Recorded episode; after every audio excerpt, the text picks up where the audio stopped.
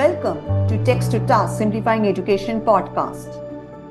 Let's take a candid look at an issue that looms large over girl students worldwide the damaging prevalence of sexual abuse within schools. This is Gargi, your host, and we will explore the uncomfortable truths of schoolyards around the world during our time together. Join me as we uncover the shadows that often go unnoticed but demand our attention. If you like the podcast, please share, like, or leave your thoughts below. It absolutely helps. And of course, the best way to stay connected with me is by subscribing to the podcast if you haven't already. Thanks for being here today. 8 out of 10 girl students face sexual harassment in schools.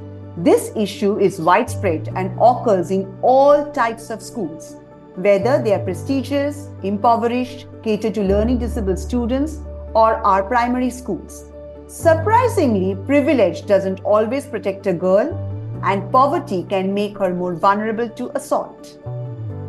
Based on interviews with educators, social workers, children, and parents, it's evident that teachers engaging in serious sexual misconduct with underage female students is a common problem worldwide.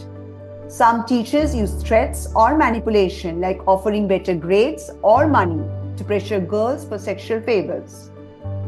Schools play a crucial role in breaking down stereotypes but current education policies make it challenging. Negative stereotypes, sexist attitudes, and expectations about relationships contribute to the problem, impacting children's lives and creating issues in later life. Unfortunately, this situation is not different in India, where many schools lack the means to prevent and combat child sexual abuse. The ideal image of a school as a safe place for students is challenged by the increasing number of sexual abuse allegations. In May 2021, there were over 200 sexual abuse complaints from students against their teachers in Chennai, a southern Indian city. While the volume of cases made headlines, sexual abuse in schools is not a new phenomenon. Laws mandate reporting suspected child sexual abuse to the police. However, many schools, not just in India but globally, are poorly equipped to handle such cases.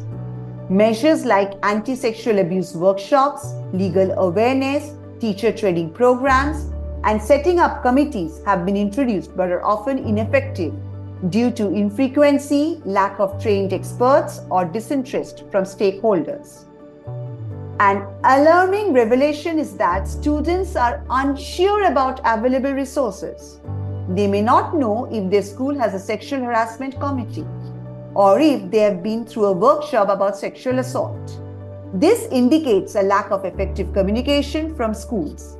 Students are less likely to approach a teacher about sexual abuse if they fear adverse reactions and there have been instances of schools being unwilling to provide victims with adequate support. The available global data shows that the majority of schools lack the resources to prevent and combat sexual abuse.